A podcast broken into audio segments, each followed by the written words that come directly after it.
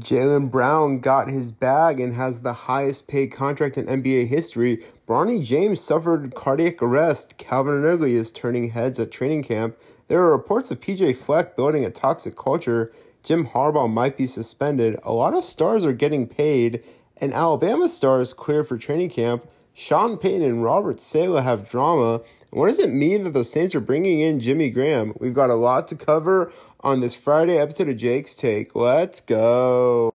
What is going on, everyone? Thank you so much for tuning in to Jake's Take. As always, I'm your host, Jacob Silverman at Jake's Take Podcast at Jake's Take 14 Joining me later on for Christy's Corner is my co-host, Christy. You can find her on Instagram, TikTok, threads at Christy underscore double zero. And as always, this is sponsored by Variety Sports Network at variety underscore sport underscore your home for all sports in different forms and variety. I know it's the summer and I know we just talked about how during this time we aren't going to be expecting a lot of basketball news, but boom, it looks like we're starting off some basketball news because Jaylen Brown of the Boston Celtics has signed a max deal to stay with the Boston Celtics for the next few years. It's obviously very well deserved for Jaylen Brown. You know, this is also very important because he is a big part of the Boston Celtics. But as someone who, even though I'm a huge fan of Jaylen Brown, this seems a little excessive in my opinion. And I feel like with this, it's just a lot, really. I mean, he is now have the richest deal in NBA history. Now let's break it down a little bit too. Now, obviously, Jaylen Brown and Jayson Tatum are a great tandem, but they also just got rid of Marcus Smart, and they're expected that Malcolm Brogdon is going to be starting point guard. It's a five-year supermax extension worth up to 303.7 million. And this was told to ESPN on Tuesday.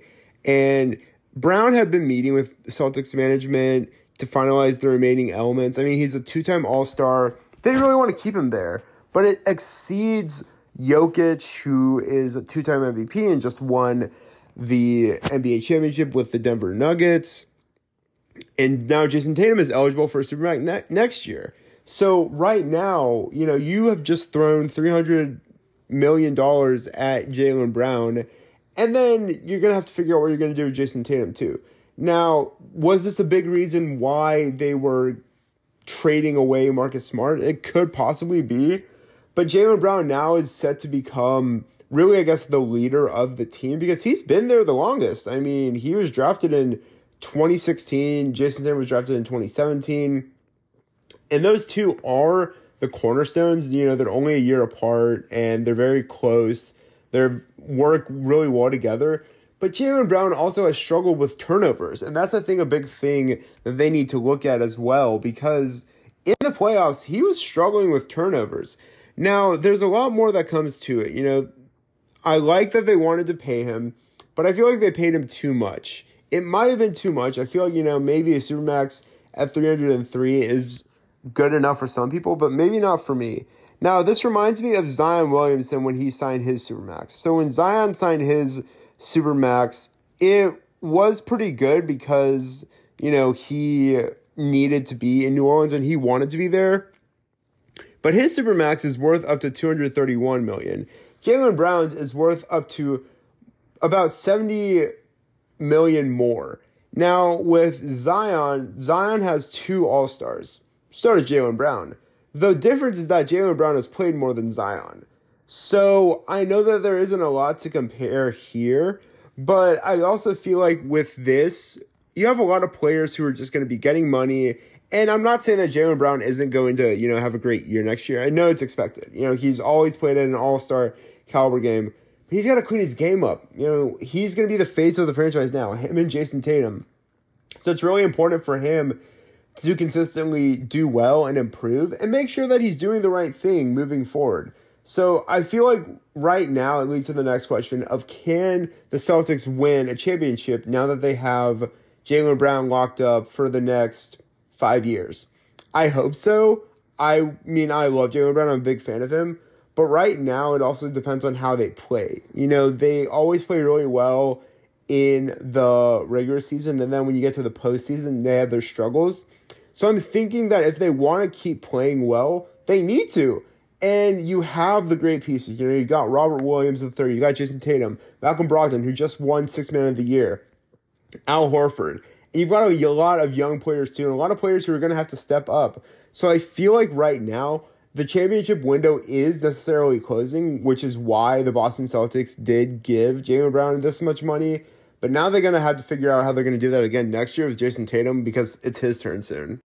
Now, moving on to our next point, which is a bit of more sad news in regards to Bronny James, who is LeBron James' oldest son. He was in the hospital after suffering from cardiac arrest.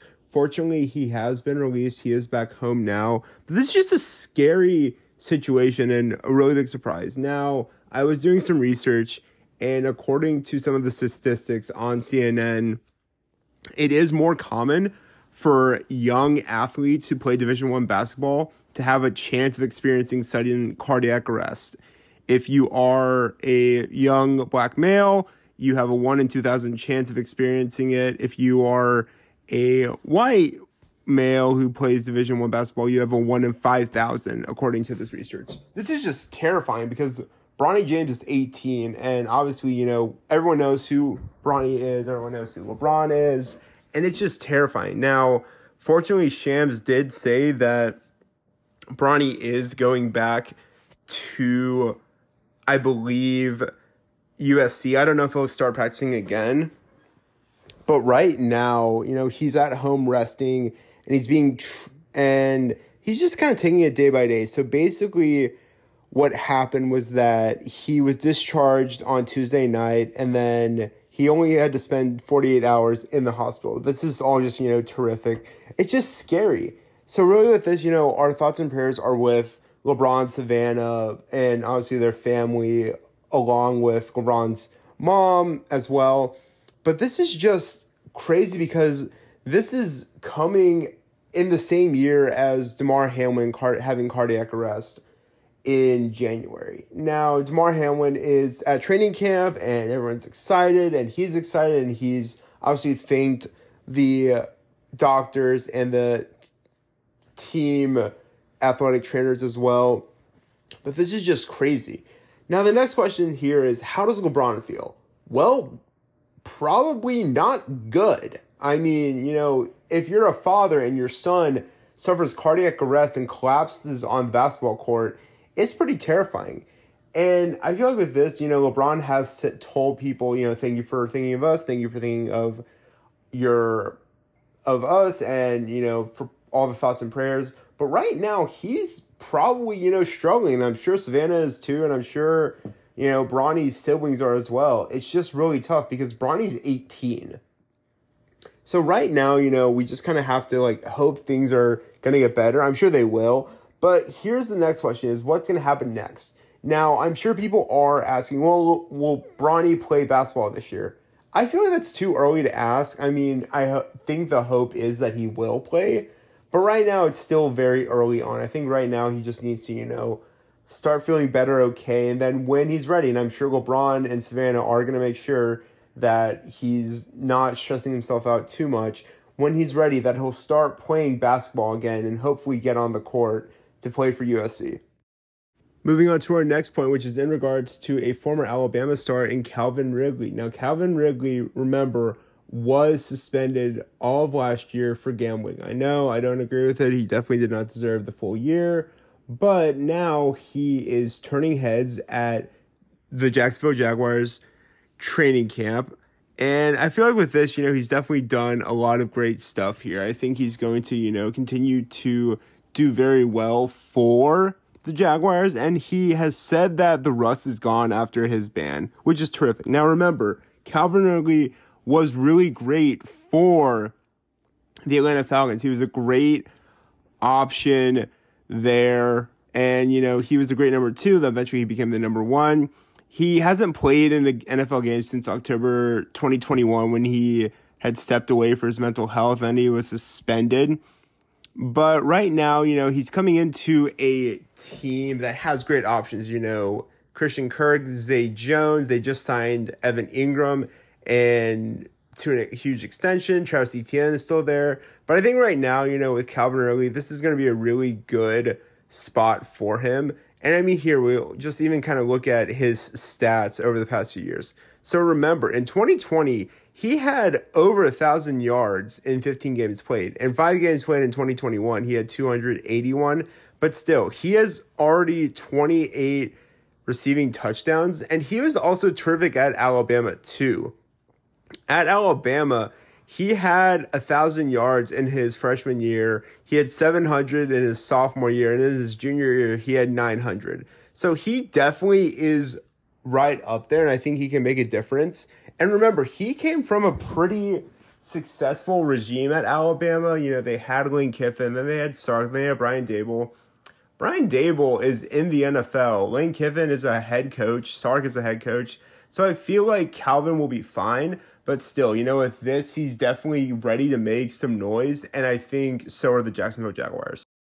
And with it being Friday, it's time for Christy's Corner. She's going to break down some payday, some drama, and an Alabama star coming back to camp and time for him being able to play. As always, the floor is yours, Christy. Welcome back to another episode of Christy's Corner. We have a lot of coaching drama to start with, and then we're going to finish off with some good, light-hearted news. So, the first story that everybody's talking about is Jim Harbaugh. Jim Harbaugh is set to be suspended for some cheeseburgers. kind of. So, he's in discussion about a four game suspension from the NCAA. It's not necessarily from cheeseburgers. So what happened there was that he had some recruiting violations during the COVID 19 dead period where basically coaches and teams were not allowed to do any recruiting or kind of, you know, talk to recruiters, make any deals. And during that time, he took two of his recruits out to eat. And there is an infamous receipt where he bought them some cheeseburgers. So that's the joke from that. But as the NCAA was looking into that and investigating that, Jim Harbaugh refused to cooperate with enforcement staff, even kind of giving them false information. So that's really where the punishment comes in. If he does get suspended for these four games, these games would be against East Carolina, UNLV, Bowling Green, and Rutgers. Some of his players said if this goes through, obviously their hearts are going to be sad that he's not on the field with them, but they feel prepared to play without his coaching. So he will not be allowed to participate in any game day activities with the team on these four games. He will, however, be able to coach them in the weeks prior. So they're still being coached by him and trained by him the week leading up to the game. He just won't be there to make those crucial calls during the live game. Another coach who has found himself in some hot water is PJ Fleck.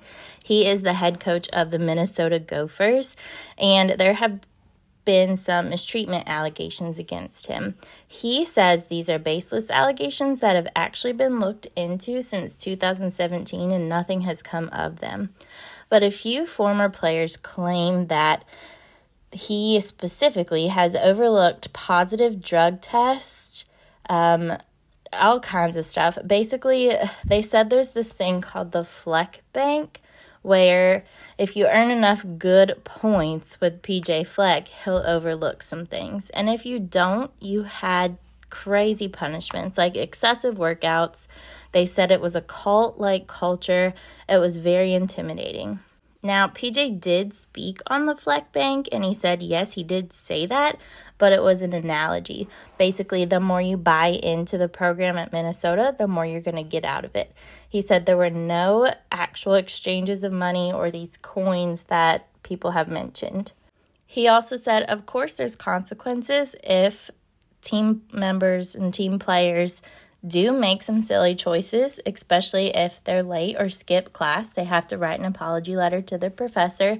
If it's a football related thing, they will have early workouts or early watching a film. And those, I think, those are all respectable things that kind of come with football. Um, I don't think much is going to come out of this, especially if it's something that stems from a story that was originally out in 2017. I think something would have come of it by now there is also an NFL coach who is out and stirring the pot, and that is Sean Payton. He is kind of on a rant Um, you'll know he's the Broncos' new coach right now, and he's kind of going after Nathaniel Hackett. You know, Nathaniel Hackett was their coach last year, and Sean Payton said that was the worst year the Broncos have ever had.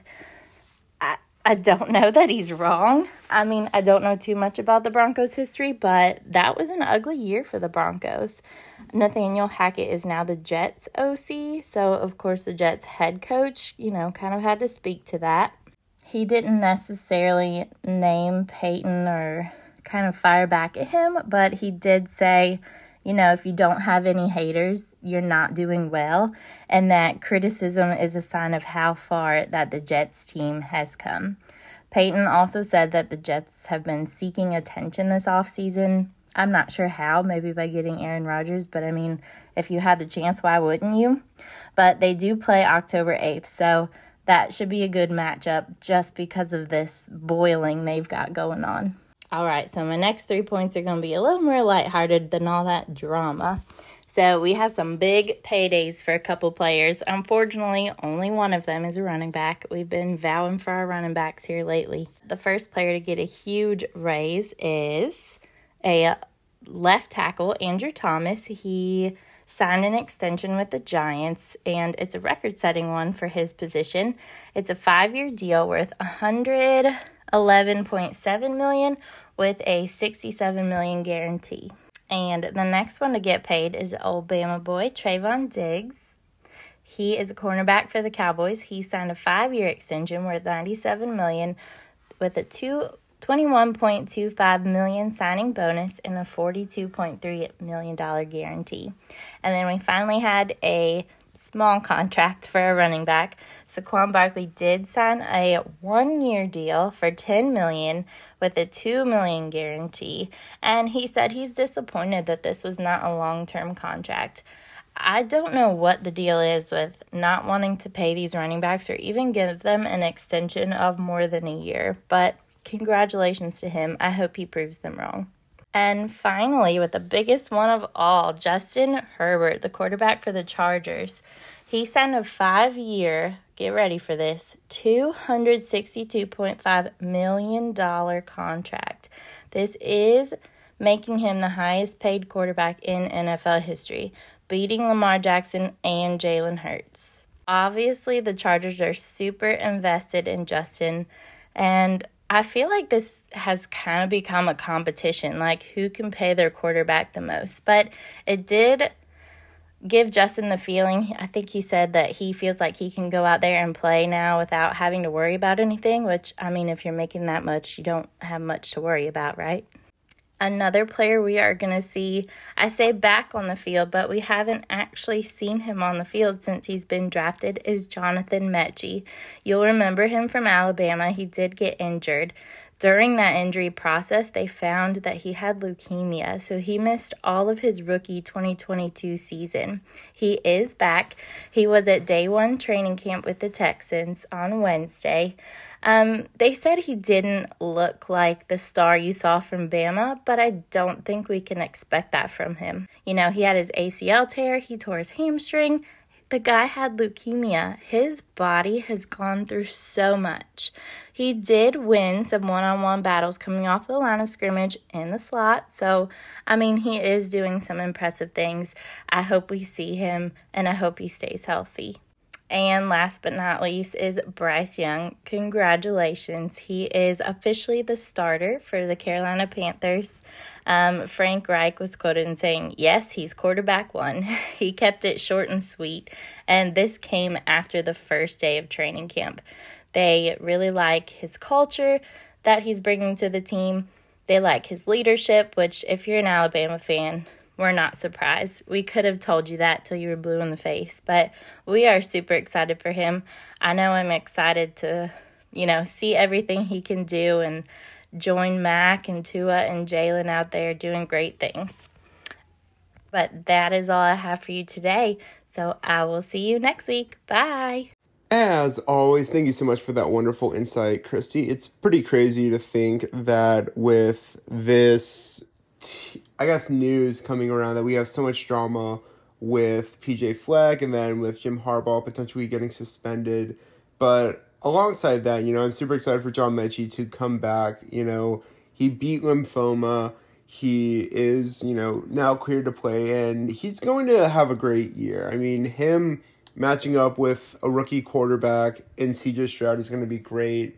And also, just shout out to Bryce Young, you know, being named a starting quarterback, and it's training camp. You know, this is so huge for him. I feel like Alabama now has four quarterbacks who are going to be terrific. Yes, I'm including Jalen, and if people want to debate that, then they can debate that. But Jalen started at Alabama, and he wouldn't be here without Alabama. But I'm so excited for this season when it comes to the NFL. Also, I'm very surprised, you know, that we have a left tackle being paid more than Saquon, especially because Saquon, you know, has had some great years. But I mean, Saquon's going to be playing, so that's all what matters. But we will keep you updated on that. But finally, in regards to a team in the small market, we are focusing on the New Orleans Saints, who made a very interesting signing in bringing in Jimmy Graham. Now, Jimmy Graham did get a start with the Saints, and he was a terrific tight end for the Saints for so many years. But it's definitely a little interesting to see Jimmy Graham back with the Saints, especially because he's been away for so long. Now, I really don't know why they brought in Jimmy Graham, especially because they have a really good tight end in Juwan Johnson. They also just signed Foster Moreau, and then you've also got some other players as well who are still there. But really, with this, you know, it's just going to be interesting to see. You know, maybe he's meant to be a mentor. Maybe he's there to be a red zone target. He still has a lot left in the tank. And who knows, you know, maybe Dennis Allen and Pete Carmichael will adapt a three tight end idea for the offense. I mean, you know, maybe he'll be a great blocker. Maybe he'll mentor, you know, Foster Moreau and Juwan Johnson. But with this, I mean, it's very interesting to see. And, you know, they also did something similar by bringing in Trey Turner for some depth. So we'll see how that goes. But at the end of the day, you know, I'm excited that they're making some moves. It's going to be, you know, very interesting time and input as well. But we'll just have to see. Remember, you know, with it being training camp, they are going to be making a lot of moves and a lot of weird and interesting decisions over time because that's what training camp is really all about. But that was going to do on this Friday episode of Jake's Take. As always, thank you so much for all the love and support. We couldn't have done it without y'all, we couldn't have been creating all this content without y'all support. You can follow me on Instagram, Twitter, Facebook, TikTok at Jake's Take Podcast, my personal Instagram, JakeSo14, or my personal Twitter at Slate by Jake. As always, you can follow Christy on Instagram and TikTok at ChristyMary underscore double zero. This is sponsored by Variety Sports Network at Variety underscore sport underscore. Your home for all sorts of different forms of variety.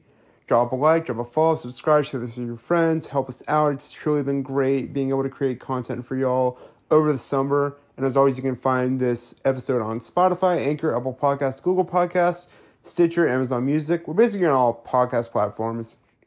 And as always, as always, we will see you on Tuesday with our another episode. But until then, continue to be great, be the best version of you you can be, be a light in this world. Remember, the world is still a very scary and very interesting place, and it needs our help. And as always, we will see and hear from y'all later. Take care.